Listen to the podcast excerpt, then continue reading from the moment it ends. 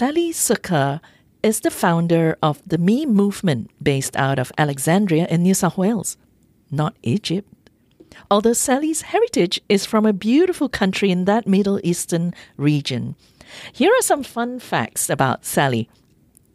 She holds a Bachelor of Exercise in Sports Science, majoring in health promotion, sports nutrition certificate, four times bodybuilding competitor, kettlebell TRX, spin powerlifting, Olympic lifting qualifications, rolling out a foundations of movement course she is.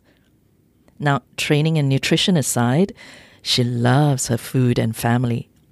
And she used to sing. At the Me Movement, Sally offers fitness training to help her customers achieve fitness goals, and it really doesn't matter where they're at, at in their fitness journey, just like my very self. Hi, Sally, how are you doing? Hi, Jasmine. Hi, everyone. Thanks for having me on board. Well, I'm really glad I found you on Instagram. I tend to meet people on Instagram these days and send them DMs. That's the in thing now.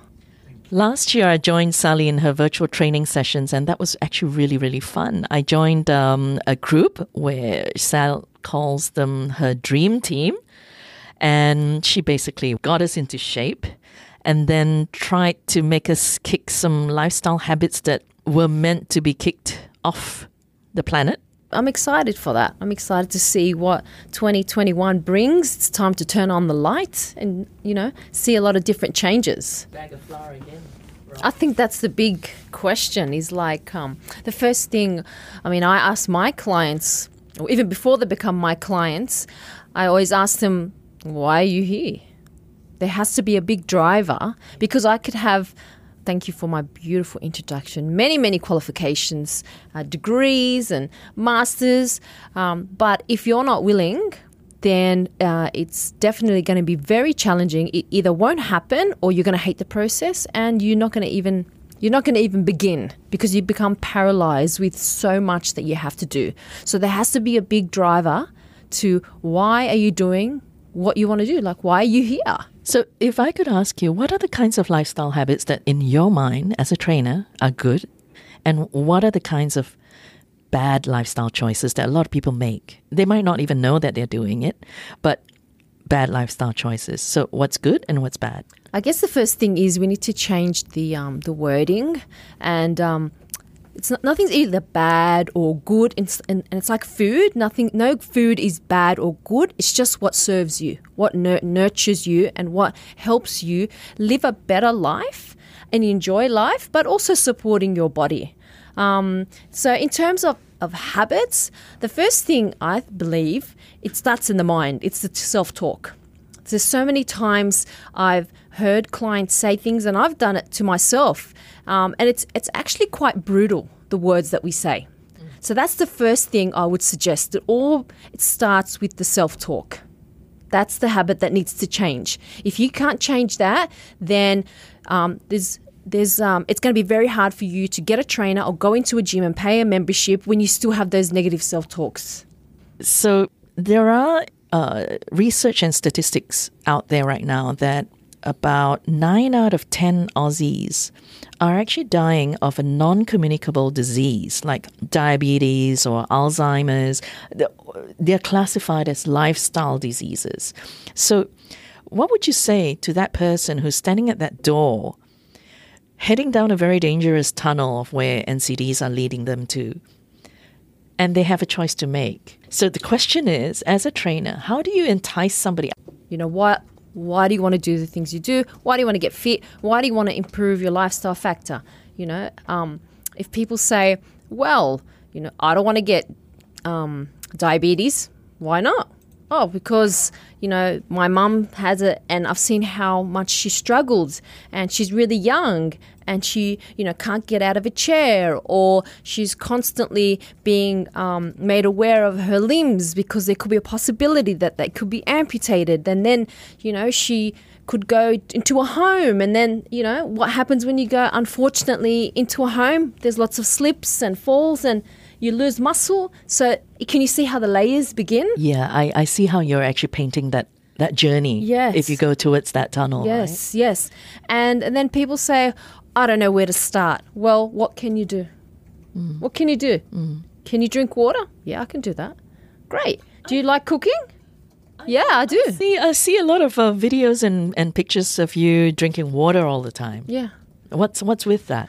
because water is hydrating. It's great because it, it's great for the body. It's great for the kidneys. Um, you know, I was speaking to this urologist once, and he's like, "Do you know the number one reason why people get, um, you know, kidney stones?" I'm like, "Uh," he's like, "Because they don't drink enough water." Imagine who wants a kidney stone?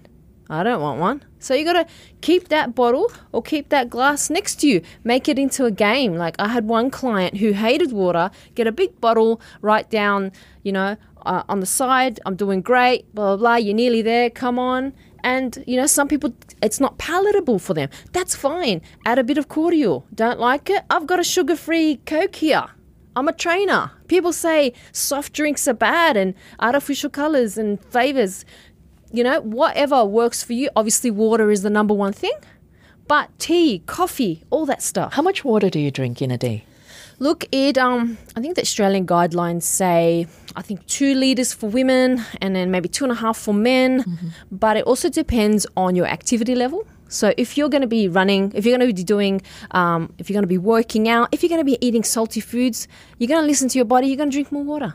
That's it. You got to listen to the body. There's so much content out there, so much information. It's like, guys, what did your mum do?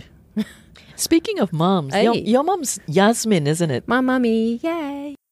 She's turning 80 this year. Oh, wow. Good on you, Yasmin. Oh, what was it like growing up in your household? Did, did Yasmin cook? My mum is the best cook in the world. I guess everybody says that, but um, she's just one of those mums. I'm sure there's many out there that just um, has the hand of God touching her, and then she makes these meals, and I swear it's got lots of love. So she was uh, always baking, always nurturing, always in the garden making salads, and um, that's where my love of um, leafy greens came from. You know, my nieces um, they call me a goat. Not the greatest of all time, the actual goat, because I'll go into the garden I'll be like, mm, this is nice, nibble, this is nice. So people find that really bizarre that I eat, like, I've got cucumbers here, but that's the uh, my ethnic background. We just pick from the ground and eat. So that's where my love of greens came from, from my mum, and the ability to, um, you know, make flavors work and have it fun. So in, in Australia, like, I mean, you were born here? Yes. And all throughout childhood, you grew up eating what kinds of foods? Middle Eastern food, eggplant, Mm-hmm. um, lots of spinach, like mincemeat. But traditionally in, in the Middle East, like meat was very expensive, so anything, our meat was minimal. Mm-hmm. But lots of eggplant, um, lots of buckwheat, grains, things like that. And uh, obviously lots of, it's called batlewe, but people say baklava. Ah, baklava. Batlewe. But in Ah. Arabic. So that's the beautiful pastries that you have. Yes, I So- love them. Absolutely love them. s- you know, with rose water and yeah, it's, it's and you know we got to back, go back to the old kind of saying is moderation. I can't live life without my mum's sweets because that's there's not a life for So me. What what's your what are your ultimate favorite dishes? Oh man, there's so many. I like soups that my mum makes. Uh-huh. I think I like the texture What's with it. it? Lentils Um, or so when I when I was nine years old, I went to Lebanon. My auntie who's passed away, she made me this dish. It's called I'm gonna say it shish barak. Basically, I don't know what it means, but basically, it's like yogurt or goat's milk, and that they they have dough. It's kind of like ravioli, and they got m- mincemeat in it, pine nuts yum. and mint and yeah, maybe some Italian adventurer came to Lebanon and was like, hey, make this. And the Arabs were like, all right, let's add some soured milk in it and mint and make it our own. So that's one of my favorites. Anything with soup or vine leaves. Mm. Hey, have you tried them? I have tried them, and I have to say I love Middle Eastern food. Mm. It's probably one of my go-tos. And Hummus, oh yes, baba ganoush. Yep, it's all coming back to me now. tzatzikis. Tzatziki is Greek, mate. Okay. Or, Embarrassing. slap, or the. Turkish have it called jajik. Okay. Well, um, let's go to the next phase of the the questioning, which is on understanding your body's physical baseline. So, a lot of sports facilities, um, gyms, and all that, they use these health markers like blood sugar markers, blood sugar levels, bone density, BMI, body mass index, fat percentage, cholesterols as as as like a guide, right? Yep. Do you collect these kinds of data from your uh, customers that you coach, like in a PARQ form? And what do you do with it? How, how do you interpret it? I think the first thing is all those um, different tests are great. Um, they all have a place, some more than others. Um, I definitely do a health screening with my clients, but the first thing I ask is, How are you? You know, straight up. Do you How do you sleep? feel? How do you feel? Do you sleep? How's your energy levels this morning? You know, obviously it changes from if you've, you know, had a good night's sleep, or if you've had kids, or if you're male, or if you're female. So that's the number one thing. That's like raw data you get from people. Obviously, sometimes people, um, you know, aren't as honest, but they tend to realize later on. Um, the next step would be go to the doctors, get a pool blood blood test, um, check your blood pressure. I did um I did a test last year for about a month. I'd wake up every morning and check my blood pressure. I had a blood pressure machine, and um, some days I would feel like so out of it and tired, but my blood pressure was high, higher than normal. Yeah, the days that were lower, it was when I could push more at the gym. Okay. Yeah, so really, when you wake up, your blood pressure should be low, right? It shouldn't be as high. So a big good good indication if you had a machine to kind of test yourself and see if you're feeling a little bit stressed, then it goes up. You know, if you haven't slept, it goes up, right? yeah. So I've I've I use my own system where I've got all my client information in there, height, weight, age, whatever they've given me, uh, health screening as well, in there, um, and obviously the conversations that we have, but you know, I recommend my clients use things like um, or Cronometer. You put all your calories in there. So obviously calories matter um, depending on your goal, fat loss, weight gain. Um, so it's called Cronometer. Um, and another app that I encourage people to use to help them um, drink water is it's called um, it's the Pomodoro app. So basically, you're at your desk and you're so busy, you bring it up on your browser and it says it's a countdown. So you're like, I got to drink water every 15 minutes or so, or I have to get up every 15 minutes how often do you drink water? when I'm thirsty. Sounds silly, but that's it. Again, listening to the body. Sometimes um, you're more thirstier than other times. But yeah, I, I mean, I always have a bottle. I've got my Coke Zero now. Can't drink it now. But um, when I'm training, I'm drinking at least a liter. Yeah, I'm on the desk. I've got my bottle. So again, it's it's, it's habit. It's just there. Mouth is dry. Boom, drink. So drink your water, guys. Yeah, hydration. Hydrate before you caffeinate. Good one, good one. So Yeah. hydrate before you Yeah, because a lot of people wake up in the morning and the first thing they do is is they have a coffee, which is fine. Coffee. There's actually been a study where it's like debunked coffee um, dehydrating you. So it, people, did you hear that? Have you heard that before? So, but drink the water, flush it all out, have your coffee, go for it. How do you pronounce your surname? Sikkar. Sikkad. What does that mean? Sikkar means sugar in Arabic. Are you serious? Sweet Sally. Yeah, that's me. Oh, kurang manis. That's it. Well, in Malay, it's called manis. Manis. Yeah. Ah, manis. Manis means uh, sh- sweet. Ah, sugar. How do you say sugar? Um, gula. Ah. okay, so um, if you've just tuned in, we are now joined by Nikki Yo. She's uh, my co founder of move8.org, and she's a friend, and she's also my fitness coach. Um, so I'm going to bring Nikki in so she can pose some questions to Sally and take it away, guys. Please go as technical as you can. Um, Nikki. Yes, Sally. How are you, Sally? Good. How are you going? Good, good. Yeah, we're um, very excited to have you on this morning. Thank you. Yeah, we have some questions here for you. Uh, my question to you, Sally, is that why did you start at bodybuilding? why I started bodybuilding. Um, or yeah, okay. So, how, oh, well, if I go back and and I mentioned like being a a trainer. I never wanted to be a personal trainer. I went to uni with the premise of getting a, more of a rehab kind of office job, and I did.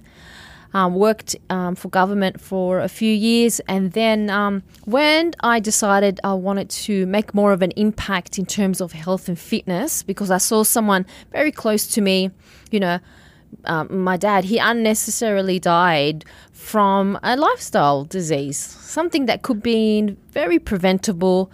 Um, so I thought, you know, that was a bit of a trigger to, to make some kind of impact in life.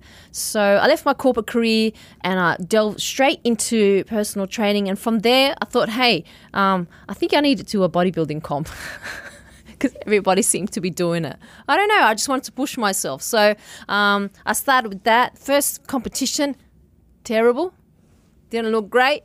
Second competition, amazing. Nailed it. And the third, you know, not not too bad. Um, looking back, it doesn't seem like I want to see how fit and healthy I was. I wanted to see how far I could push my body. That's why. I think I think it's a big feat actually for anybody to take on that kind of a, a competition challenge, because how long did it take you to build your body up? So first it was, I think I did twelve weeks, um, and then the next one was like eighteen weeks. 18 weeks. And what was your diet like? Uh, it was I ate. I had to eat a lot. Believe it or not, uh, um, a lot of food initially, and then what you want to do is you slowly cut, because if you straight away, you know, cut um, a lot of food, I mean, you're exhausted by the second week. It's not not maintainable. So it's almost like you have to manipulate and um, you know manipulate the body into thinking that here I'm going to give you all this food. Just keep training. I'm like, yeah, I'm going to keep training hard, and then slowly, slowly, kind of cut it away because you know um, the body can definitely adapt. That's really interesting, huh? Um, what is the methodology that you use to achieve your goal as the a bodybuilder? Then. Um, the methods behind it is have a plan, firstly, have a good support system, and eat um, highly nutritious but um, th- food that's going to bulk you in terms of not bulking my body, but more like keep me satiated. Okay, because that's a big thing, right? Why is this word coming up all What the time? satiating? Mm-hmm. Yeah, it's because you want to stay fuller for longer. Obviously, there's higher protein, there's carbohydrates that are going to fuel you, there's fats which are going to help you uh, with your hormones because that's a big, big player. As you cut the calories, you're cutting fats. You know, um, you know the body starts to understand that you know your output is more than your input, and that's where there's a big, big um, discrepancy or imbalance in that. What What was your go to like when it comes to like training and also nutrition? What were What were your go tos? uh, in terms of what specific food. I love eggs, so I'm going to stick to things that I love because I'm going to maintain it long enough, and I'm not going to go, oh, not again. You know, so I love eggs. I'll you know either boil them or um, I would fry them, add some you know different spices. You know, rice. Rice was a gr- I love rice, so I'll eat that till the cows come home. Mushrooms. Um, if I wanted something sweet, with it would either be like a yogurt or um, you know some some form of protein bar or a little bit of chocolate. Um, but when I finished doing my sports nutrition certificate, I understood um, completely that calories definitely do matter, and you can definitely incorporate chocolate into your diet. Yeah. I, I like the fact that you're you're always sort of like championing for people to do what's sustainable. Yeah. So like if you like blackberries, for example, these are so delicious. Um, go for it. You know, like like don't try and cut yourself out of of of that. Uh, what's that mentality behind that? Is there some some kind of psychology or some kind of thing about when you're resisting? Yep. You actually tend to want more of that. There's probably a psychology around it. So if I said to you, "Don't do that," you'd be like, "I think I want to do that." It's like wet paint. Don't touch the wet paint. Don't. And you're like, "Hmm, "Why? What would happen if I touch it?" Don't eat chocolate. Exactly. So if you're like, hey man, you can have it. You can have you can have that chocolate. Okay. Well, I don't. That doesn't have a hold on me anymore because I control it now. I'm like, "Mm, I don't feel like that today. Yeah. So s- being sustainable in your food is very important, and I think that's one of the big reasons um, that a, a lot of people are failing because there's in terms of health and fitness because there's so many more gyms than there were five years ago. So many more trainers, so much more um, content, so much more apps that are helping you. Yet, what were your obesity rates that you mentioned before, or your lifestyle diseases? It's actually nine out of ten Aussies who are dying are dying uh, of a non-communicable disease. Yeah. which So is shocking. So it's not the facilities; it's probably how we approach things. Come to think of it, that's a very interesting thought. Yeah, there's actually science to say that uh, um, it's not so much the person that is, uh, you can't control it. Uh, it could be that the people are actually addicted to um, this addiction that people have. They're not able to control the uh, uh, the uh, the addiction. Like for certain things, like you can't, you're not satiated because there's too much um, production of insulin in your system. How how does that work for bodybuilding then? So I can only speak on my personal experience, but when you become fitter, your body is able to, you know, utilize carbohydrates, become less insulin resistant. You know, in terms of uh, building your body up and training, you need carbohydrates to. You, that's the body's preferred fuel source, and especially when you're strength training, um, you need that to fuel you to be able to grow the muscle and perform the exercise. So not it doesn't always work for everyone, but when you also strength train, um, you know it, it helps with all those biomarkers. It definitely does. Any kind of movement helps. Like I always encourage clients to walk. Can you walk? Yes, it's great. Like I think there was a, a program on TV where a dietitian um, had a big meal and sat down. And then she tested her blood glucose and it was like through the roof. Um, you know and then the body regulated and it dropped down. It took about i don't know maybe two hours to come down um, to about maybe a six. It went up to i think 11 or 12 but um, then she did another test where she had the same amount of food went for a walk and it came down quicker. So what does it tell you? You need to move it definitely helps with with with the bodies breaking down and you know instead of it just kind of pooling in the blood it gets sucked through the muscles. The muscles become really efficient at utilizing because that's what you want to do.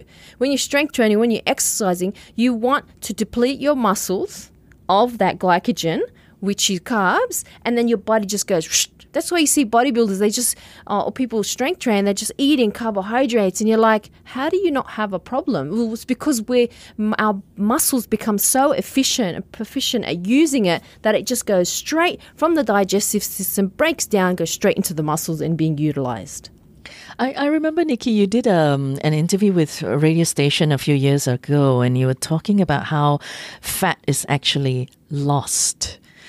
Remember that? Yes, the breathing exercise. The breathing exercise. So Nikki posed this question to the radio DJ in Malaysia, and she was saying, uh, do, do you know how you actually lose fat? And we were like, oh, how? How? You know, how? oxidization Exactly. yeah yeah So, okay. I, I- I think yeah. So we we got to get that fat in that in that cell. We need to get it out, and how do you get it out through oxygen? and that's why drinking water is important. Drinking water is definitely important for expiration. Yeah. Sally, if you were to only have 30 minutes a day, um, say three times a week, what would you recommend a workout that would um, uh, that you would focus on? Would it be strength training, cardio, or flexibility? I guess um, that's a great question, and it def- definitely depends on the individual and um, you know what they have around them. I did a I started my own podcast called Me Movement on the Mic. In the recent episode, I talk about cardio versus strength training. Um, what's the best What's the best mechanism for fat loss? And um, obviously, the studies show that cardio or aerobic training is a great way, excuse me, to to help with fat loss. The studies are there. And then if you compare cardio or aerobic training and in the time, so if you do 30 minutes of aerobic training and 30 minutes of strength training, obviously cardio wins in that sense. Um, however, you're not getting the lean muscle mass in strength training. You're not getting this uh, if you if you're just doing the aerobic. Um, in the strength training, you get the strength training, um, you get the lean muscle um, an increase. So I, I would say, like, I mean, it depends on what you like. Like, I like both. So I'm going to do both. Okay, um, and it also depends on your goal. Is your goal to lose fat? Is your goal just to, for maintenance? Do you just want to move? Because if you just want to move, go for a walk for 30 minutes. You know? So again, it definitely depends on the individual, it depends on your goal, and obviously calories matter in all of these. Yeah, I hope that answered the question. Does that make sense? Uh, yes, that definitely makes sense. The other thing is that um, you know the uh, the importance of lean muscle mass. Uh, how do you see uh, this part of uh, lean muscle mass contributing to uh, the society's health, especially for uh, the aging society? I would love um, every every person every person to do strength training, especially people over the age of 50. Um, I think it's, I can't remember what the statistics say, but you know, um, when you reach um, 40, you know, there's a decline in lean muscle mass by a certain percentage. And then once you hit 50, it just completely drops. So, you, you know, you see a lot of um, elderly people who struggle getting up and down and that's to strengthen their legs. And what, what happens when you can't get up and, and out of your seat and do everyday things? You need assistance. Yep. You need help. That's when you become less independent well. That's right. And then that's where the mental health begins because you go, I was once like this, and look at me now. So it is so important to maintain lean muscle, especially as we age, because um, you, you want to keep your independence. Absolutely. Do you think a couch potato type of personality, like, well, I, I actually am very much a couch potato. Um, do you think we have the possibility of being coached into an elite athlete? Is there a slight chance that I could be coached? Let's say I was only 25. Mm-hmm. Uh, and I've lived a pretty sort of like chill lifestyle, mm. never really trained. But I had a particular skill, and he said, Hey, Jasmine, I'm going to coach you and turn you into an elite athlete. Do you think it's possible? Anything is possible. But again, it depends on um, what you want, you know, and are you going to apply yourself? Like, again, we're going to go back to the why. What is your why? if you're like, I really like this game and, and I think I can I can really be really good at it and I just need your help, then yeah, let's go. Let's have a good crack at it. But if you you don't know why, then it's going to be very hard. yeah, the why. Was that a trick question? Was that a trick question? Not at all. Not at all. uh, Sally, maybe you can share about uh, um, the programming that you use. You know, in in terms of uh, sets and reps uh, for you to achieve during your bodybuilding time. I'm referring to uh, to achieve your bodybuilding goal. The biggest thing for me was routine.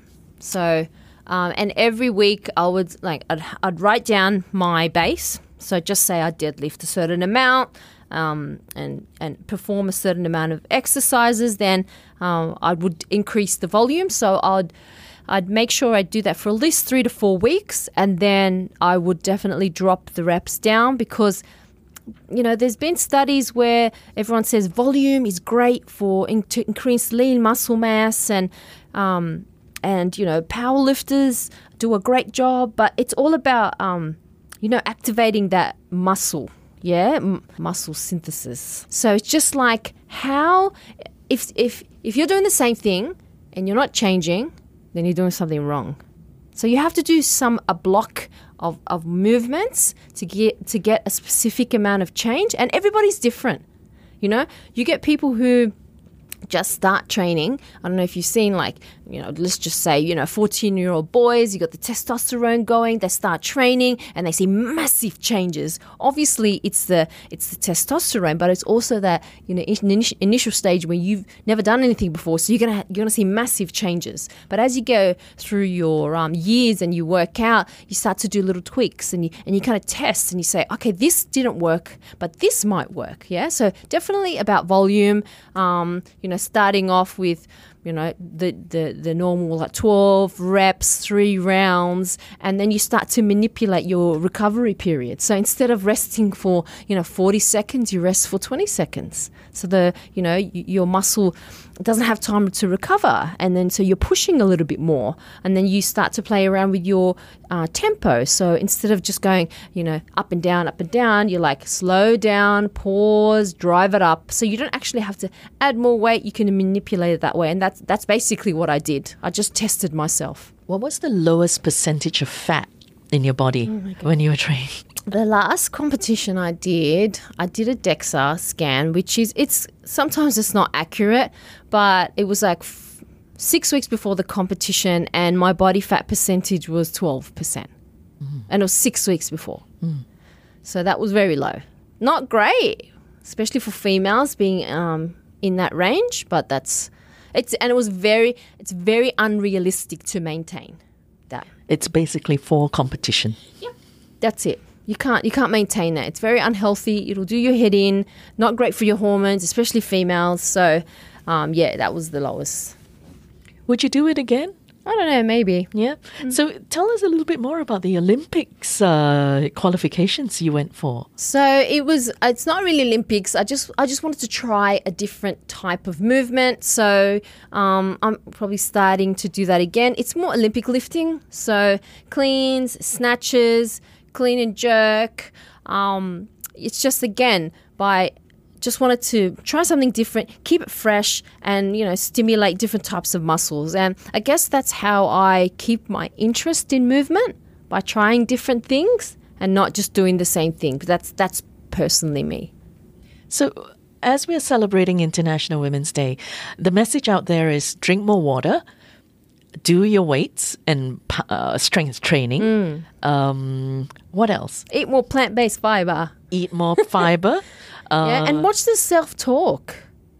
watch the self talk. Yeah, that's a big, big one. No one um, seems to mention that, especially when they someone just comes into a gym and they're like, "I want to train, I want to do that." It's like, okay, what's the first thing you say to yourself when you get up or when you can't fit into your jeans? Yeah, yeah. Can't say it on on this podcast. It's going to be bleeping a bit. Beep. Nikki, um, do you have any other final questions for Sally? Yes, um, our final questions here in, uh, from Malaysia would be uh, what would your advice be for um, female young bodybuilder who wants to go into the um, the competition? Um, firstly, congratulations that you're considering it because it's definitely hard. Um, and a lot of people can do it, but a lot of people struggle with it. So the big thing, again, we're going to go back to the you know self talk. You know, it, you, there has to be a reason why you're doing it, and watch yourself talk because. You know, like I developed it, body dysmorphia during the comp competition because I'd look at myself and be like, "Oh, it's, I'm really big," but I wasn't. Yeah, so you because it's completely completely judged on your looks. Hmm. Okay, so get a good support system, get a coach because they're the kind of person that they're going to give you feedback, constant feedback on that. So I think it's really important, and you know, enjoy the process. How long do you think a person should have a coach for? How long is a piece of string?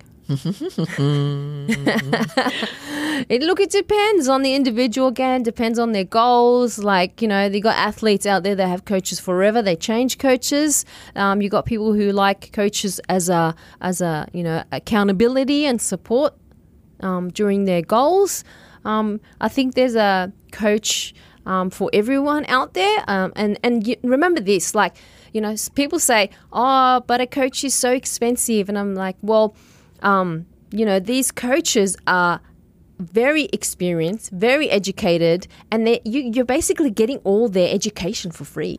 So think about all the information that you will learn and empower yourself to be able to go to any gym or go to any facility and um, you know utilize every equipment because you've you've gained that knowledge. True, true. You've spent a lot of time and money into uh, you know resources into developing yourself personally I get as well. I get coaches. I'm getting coached by a dietitian right now just to improve my thinking, get the, getting that science based information. You know, I've always got coaches, um, and and it's just helps me be a better trainer and a better coach to my clients.